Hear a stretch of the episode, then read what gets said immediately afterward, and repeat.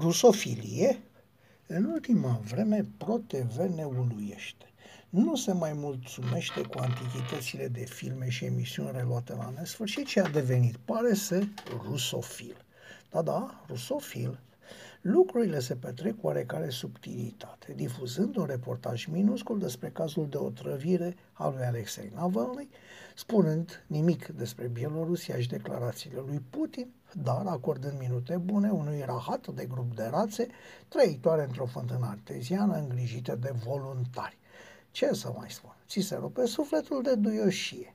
Și nu este prima dată când postul ne inundă cu asemenea pseudo-știri, mai slabe chiar și decât accidentele din județul Dâmbovița transmise de unul dintre ultimii corespondenți locali, dar cu intenția vădită de a umaniza țara care ne-a făcut cel mai mult și mai mare rău în ultimii peste 200 de ani. Nu cere nimeni doar știri negative despre Rusia. Nu cere nimeni cenzurarea veștilor de acolo. Cerem însă să fim informați corect și responsabil. Altfel trecem la sputnik.ro sau .moldova. Lucrurile ar fi făcute cu intenție, ar fi făcute din prostie sau doar asta mai pot ciordi de pe internet? Asta se întreabă un om de pe stradă.